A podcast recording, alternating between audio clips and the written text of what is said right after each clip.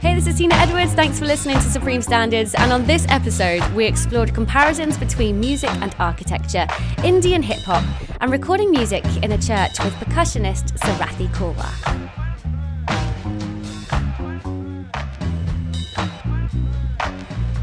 Supreme Standards.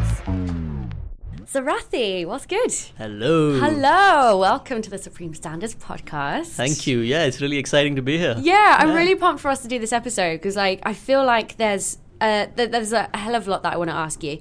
Um, but to start off, I'm just gonna you know just get to know you with some less obvious questions.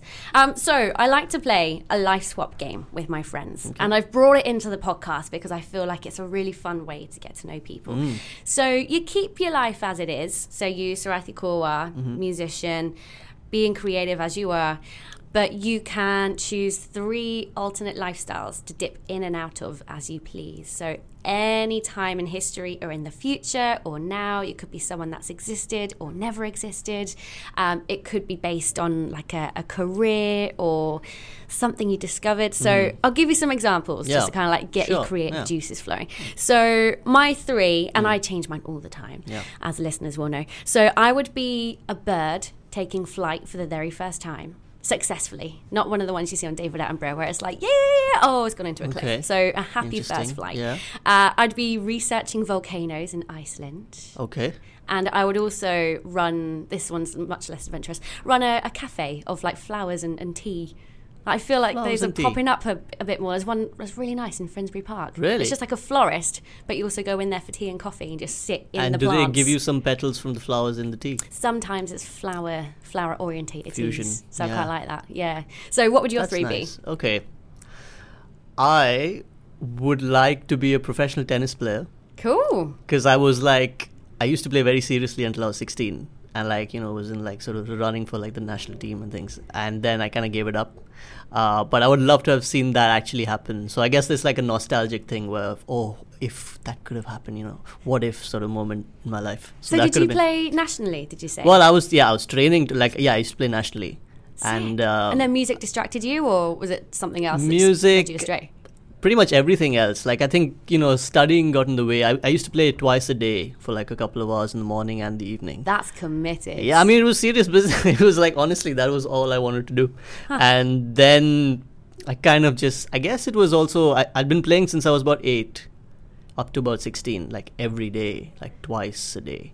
And I think I just had enough of it. Also, like it was kind of like this burn burnout by that point. Did you just like exhaust your enthusiasm? Probably, yeah, probably. And things got very competitive at that point. I think things mm. got very serious as well.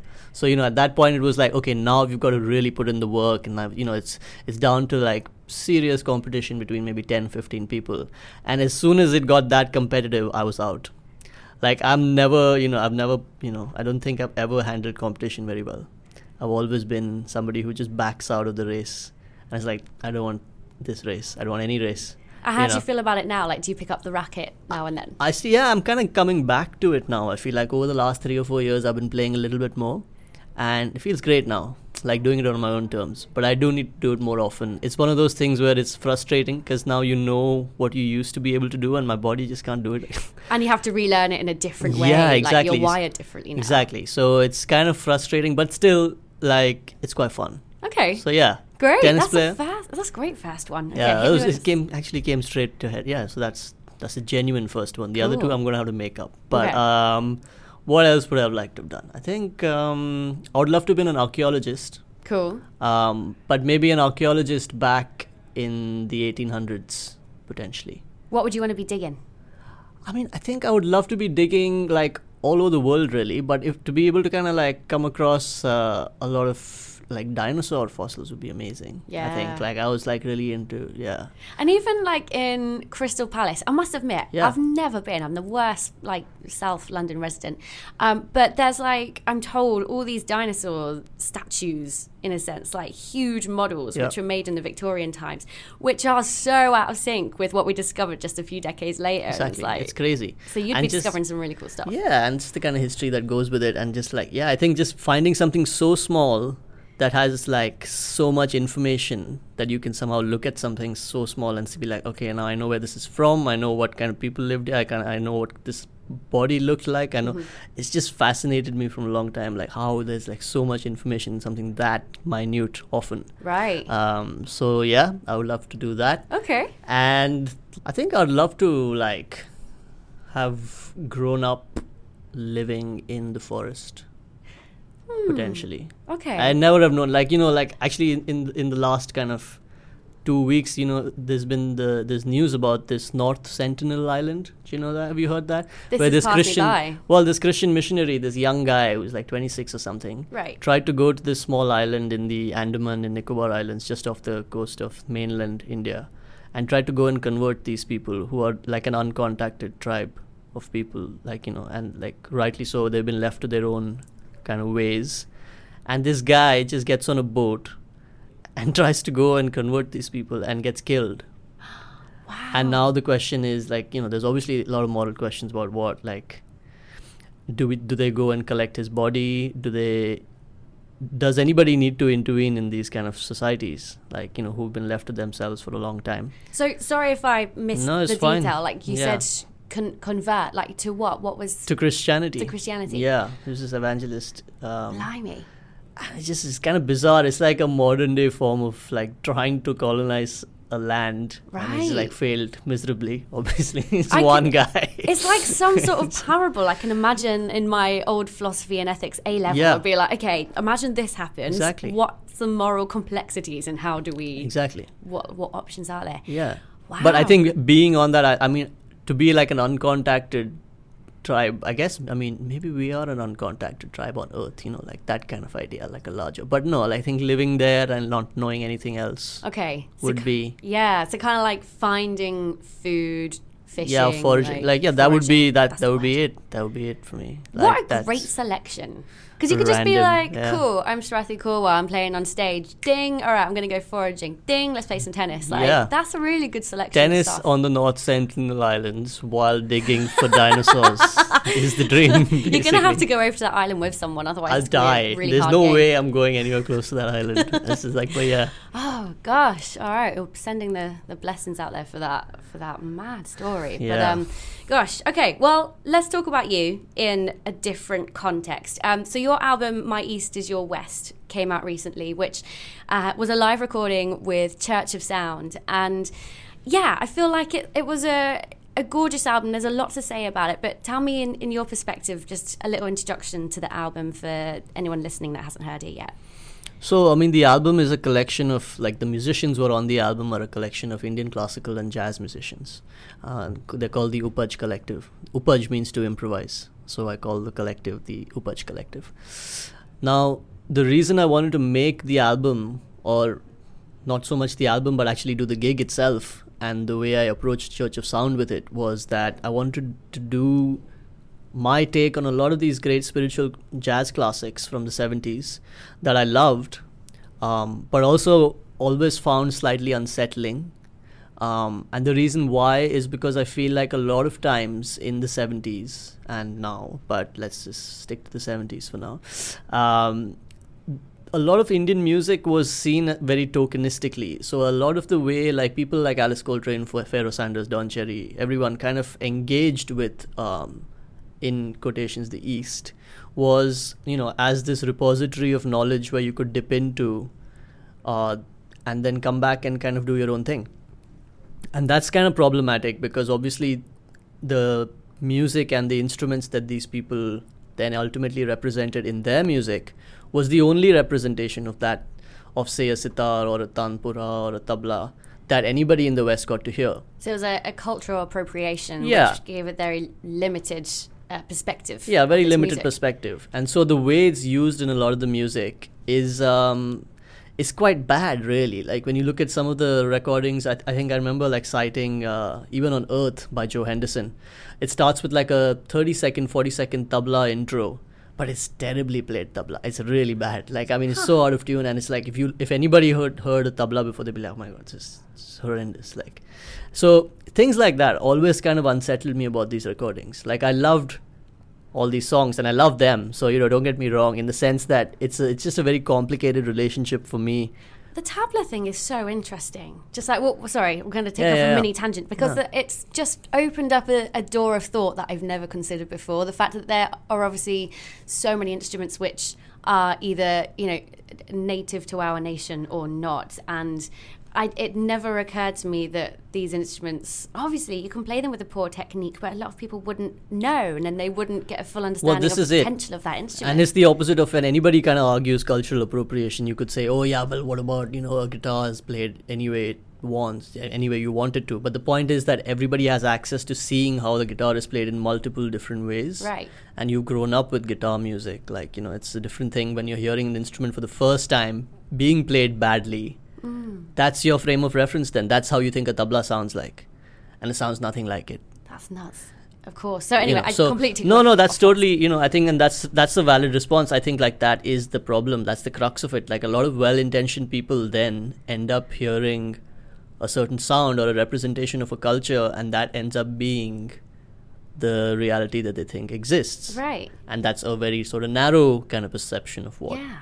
That's all you know that's so i mean so yeah bringing it back to the music in the sense that that was my problem and i think what i wanted to do with these songs was to then almost kind of set the ba- set the scales right again for myself you know like balance these scales where there's like a section of a certain indianness to a song. I wanted to really expand on those. So like really beef these songs up with like really good indian classical musicians and jazz musicians and almost have that happen on a, like an equal setting mm-hmm. At a gig. And essentially that's all it was. Turns out the gig was really i loved the gig. It was a beautiful night and we happened to record it. And one of those things where you listen back to great nights of music often the recordings aren't you know as good as you'd imagine because you get carried away with the night itself and you're like oh this is great. But uh, it turns out i mean i was actually happy with the with the night and the recording. Yeah, it's beautiful. Like when I listen to it with my headphones on, so I've got you know a, a decent sound for it. It really gives me goose pimples at a couple Oh, of wow. moments, and you can like hear how engaged and like Yeah. on on tenterhooks the audience kind of are. It was just an ideal scenario, to be honest, because we were like, it's such a great audience, and um, it meant that we could take risks that we wouldn't otherwise have taken as musicians, and we knew that we couldn't go wrong. That made everyone play better sure. and like you know just have more fun with it.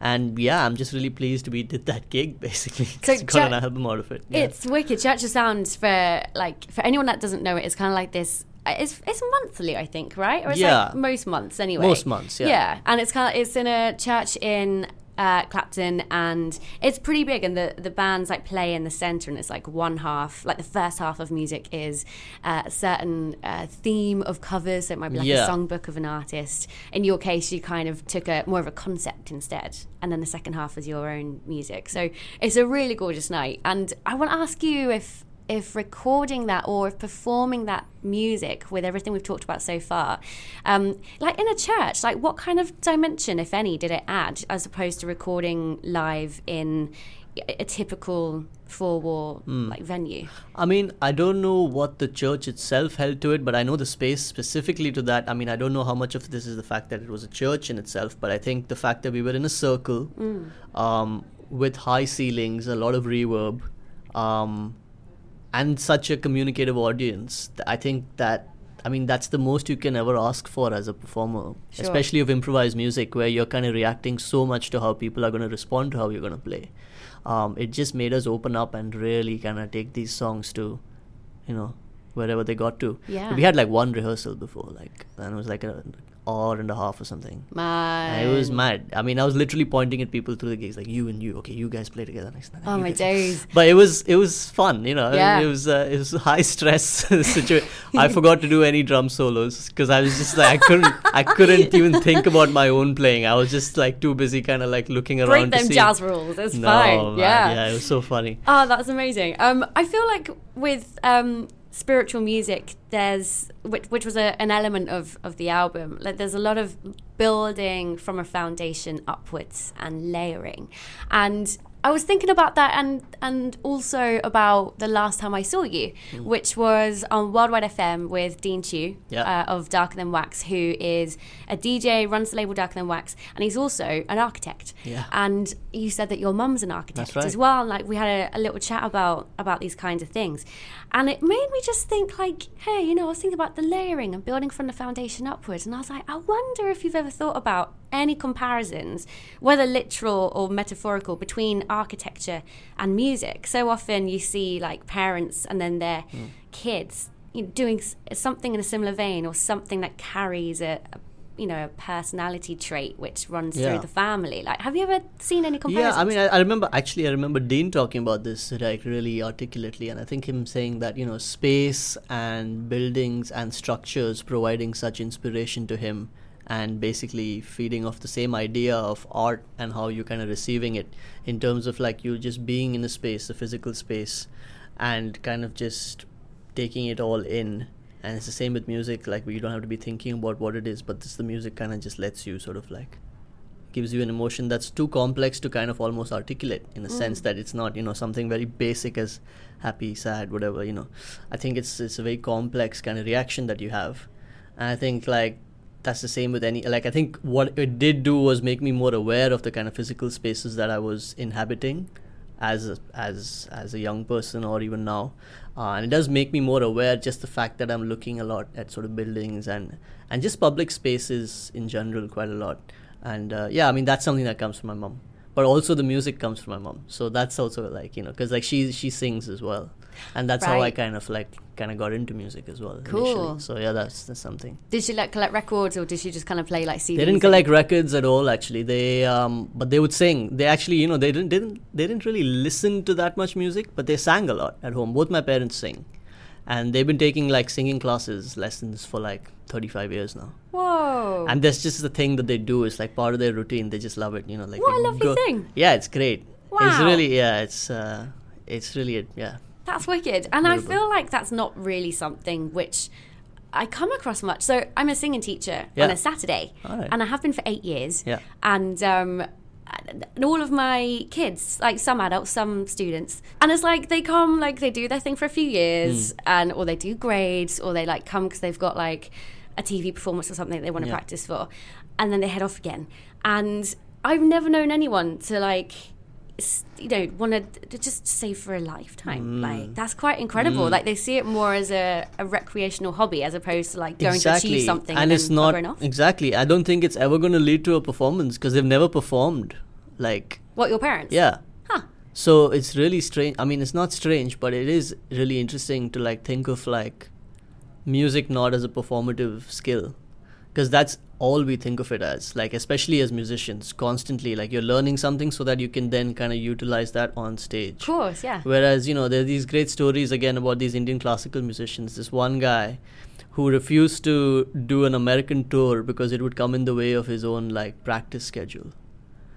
And that's deep because That it's like deep. That's what are you what you're doing. well, what are you practicing for then if you're going to turn down an American tour? It raises the question, you know. Mm. And the an- yeah, I mean, it's uh, it makes you think that people aren't making music only in or even just like participating in music only in a performative sense like you know. Which is kind of reassuring in a way Yeah, it's really it shows that like yeah they're doing it for their own like enlightenment or personal it's great. growth and i it's think cool. like yeah I, I need to i need to constantly remind myself that that's also possible. Right. And that yeah i could just be making music for nothing else but just for myself. And like this doesn't have to leave this room in any way totally and that's fine it's like the the pleasure is the end point basically of, of totally. doing it Yeah. yeah.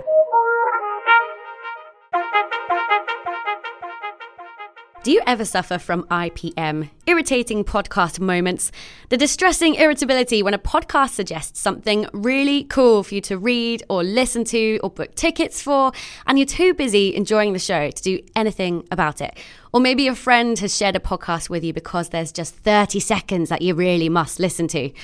Entail has a cure. Entail is the interactive podcast platform rich in ideas, ambition, and content. So you can click on whatever comes up in conversation in real time, whether that's gig tickets, an album stream, or an article from Supreme Standards. You can share your favourite chapters with your friends too. Download the app with Android coming later this year and check out entail.co. Supreme Standards have just announced their gig for February. On February 14th, we have the amazing Ego Ella May and Bryony Jarman Pinto in a collaboration with True Thought. So you can get your tickets now. It's happening at Ghost Notes, and we've got a very special guest DJ in Robert Lewis. Come on down, we'll see you there. So this this might either go at the end of 2018 or start of 2019. So Right. ooh, in podcast land, we just don't know.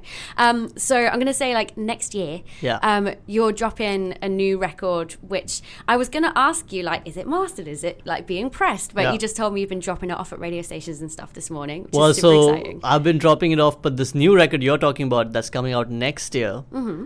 is getting mastered tomorrow. Oh, we. D- Yeah. Oh my gosh. So I was talking about the yeah. So yeah, Whoa! Right. Remind me. So we've got the one we've been talking about. We've got yeah. this. We've got My East is Your West, which is out and it's yeah, it's doing its thing. And then I haven't yeah. So I have a second. Let's call it the second studio album. Okay. So after my first one, it, uh, Day to Day, which was in 2016, Uh-huh. um, I'm dropping my second studio album in spring next year, like April. Wicked, and that's what you were dropping off. No, that wasn't what I was dropping Ah. off. I was dropping off copies of My East is Your West. This is a to- mad busy six months for you. Yeah, this is really. I mean, to be honest, it's been this studio album's been two and a half years in the making, Whoa. and I'm just glad it's over. It's like, get it away from of me, get it yeah, out. it's that thing of you know I don't know whose quote it is, but somebody said you know a poem is never finished, it's abandoned. Um, Ooh, and it's I it feels like that with music all the time for me. It's, it's never finished. It's just I've had enough. Well, that is the question. It's like Yeah. it's, a creative thing can never be finished. Just Yeah. just when you decide to step away. Okay, so I've, I've just said it worse than what you said it. But no, yeah. but that's yeah, that's exactly it. And I feel like I just need to abandon working on this record and just put it out now. oh man. So yeah, it's it's exciting. It's done, and I can can move on to other things. But yeah, that's it's. I'm I'm really looking forward to this album. I want to see what people think. But yeah, I was going to ask you about this this third album, but before we do that, let's let's just talk a teeny bit about this one. Like, Yeah. can you? Is it too early to reveal just a little bit about like the concepts or or like how it's kind of progressed from day to day? yeah, sure. No, I can talk about it. It's basically um, in a similar vein to day to day. I'm kind of working with a whole bunch of people who I haven't really worked with before. Or I don't know much about, and so this time, like almost, I've been really fascinated by the underground hip hop scene in India. That's been growing over the last maybe five years. It's really kind of exploding, and it's coming from very working class neighborhoods, predominantly. Obviously, this is a generalization. It's a big scene, but uh, people rapping in local languages, local producers, you know, local beats, local samples. Um, it just feels like a really exciting time in India for hip hop. And was it called Desi hip hop, or is that Yeah, Desi hip hop is like a generic term for, uh, well, like an umbrella term for any South Asian hip hop. So Desi hip hop could be like a UK rapper who's who has South Asian heritage. Got you. Could also be a Desi, de- could be Desi hip hop. All right. So more specifically for me, it's it's been about Indian hip hop from India, the country India, rather than. Uh, there are some actually. I say that and then I'm gonna like mess up, but there are some actually diasporic rappers on it as well. Right. There's a guy from Abu Dhabi. There's a guy from here as well, but predominantly Indian rappers in local languages like Marathi, Punjabi, like all these, and um, yeah, I just got a chance to work with them and took over some unfinished music spent some time in the studio with them in, in Mumbai and in Delhi and then came back worked on the tunes again went back again did some more work so kind of back and forth and so over the course of basically two years I've now yeah there's eight tunes Wicked. featuring MCs or poets or rappers on pretty much all the tunes so it's kind of this weird uh, Indian hip hop jazz album I love that. I didn't mean, yeah it's record stores gonna have a nightmare knowing Oh. what box to put it in. I love it But I can't wait for the, to see their faces, friend. Yeah, it's gonna be great. yeah, I can't wait. They probably wouldn't put it in any. Sh- I. It's fine. I don't mind where they put it to be honest. But They'll be cramming the boxes. You it's just know, a mystery as to where. Yeah, I think it's going to be really interesting because it's a. It sounds very different to the first one. Right. Uh, it's far more urban. It's far more kind of edgy, louder, ruder. Um, but yeah, essentially the same kind of like. Of course, it's going to be a jazz album, it's not going to be a hip hop album because I wouldn't know the first thing about making a hip hop album. And yeah, it's going to be. I'm excited. Yeah, I'm I excited. can't I'm wait to hear it's, this. yeah, Wicked. So there's a third album as well. Well, we don't know. Like, I'm kind of working on a few collaborations, like Right. with other people. Like, I just did a couple of days in the studio with uh, with Danalogue, uh, and just the two of us. Was that at uh, Total Refreshment Center? I was at Centre? TRC, yeah. Beautiful. Um, so yeah, shout out Total Refreshment Center always. And um, so that's interesting. We've got basically an album worth of material there. So maybe something there. I mean, it's very early days. Wicked. Um, and yeah, I can't wait to hear that, what that would be like. that should be fun. Yeah, Yeah. that's kind of like minimalist electronic, like Terry Riley meets Midori Takada meets some Indian thing, like Huh. weird kind. Of, yeah, I don't know what it is. I'm so intrigued. it's gonna be fun. Yeah. Awesome. Um, so I I just need to ask you, like, Yeah. or, or tell you my admiration for what you have done in just a few years. Oh. It's nuts because like you're such a versatile artist, and I think like just to kind of like point out the versatility of what you do, I think it's quite staggering. It's like first rec- record is kind of like a, a good introduction. Like yeah, and very much an introduction Hmm. to who you are, and then we hear like all these remixes of tunes from day to day from like Emanative and Fote. So you're working with producers, and then like the ARE project you did with Hieroglyphic Yeah. Being and Shabaka Hutchings, and then now like you've got this spiritual jazz album, and now this hip hop sort of inspired album, Yeah. and then you're working with Danalogue, who is from uh, Comet is coming and, and, Soccer uh, 96, 96, so yeah. like really electronic, Mm-hmm. and it's just it's it's really amazing about how distinctive your sound is, yet how versatile you are. And I want to know, like, do you get restless with composing and writing music and stuff? Like, it- uh, do you get excited by having a, a big breadth of different sort of ways of being creative? I just like working with people. I think it's just down to that. I, I just I don't I'm not the kind of person who sits in a room by myself with all my gear and like makes a record. I've never been able to do that. And in fact that's one of the challenges I feel like I need to give myself to be able to prove to myself that I can do that. Mm. But apart from that, I've always made records with other people in the room and just playing together. And that's always been my strength. I feel like I've kind of like always found ways to connect to people, find ways that make my music work with theirs and I, I hopefully will keep doing that because that somehow always kind of is enjoyable for me. Yes, please. There's So, always you a know. place in my record collection for all the stuff that you're Great, doing. So you know, like, keep it well, coming. Keep it coming. But yeah, I think that's kind of the answer in the sense that I just love kind of collaborating with people Sweet. and like different people, and I think it's always been that fascination of going into a situation where you don't really understand what the other person is about, and um, just finding out through kind of a couple of days in the studio what could happen. Yeah. and yeah, it's always fun. Creative curiosity. Yeah. Nice. Yeah. Uh, well, Sarathy, thank you so much for hanging out with me. And yeah, just big ups for everything you're doing. And if you guys want to listen to Sarathy stuff, we're going to drop a couple of links um, into our Entail uh, link as well. So, Sarathy, thank you so much. Thanks so much for having me. That was great.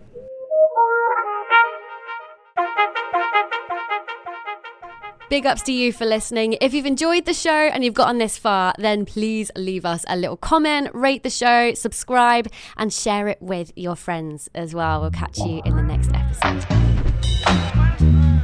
Supreme Standards.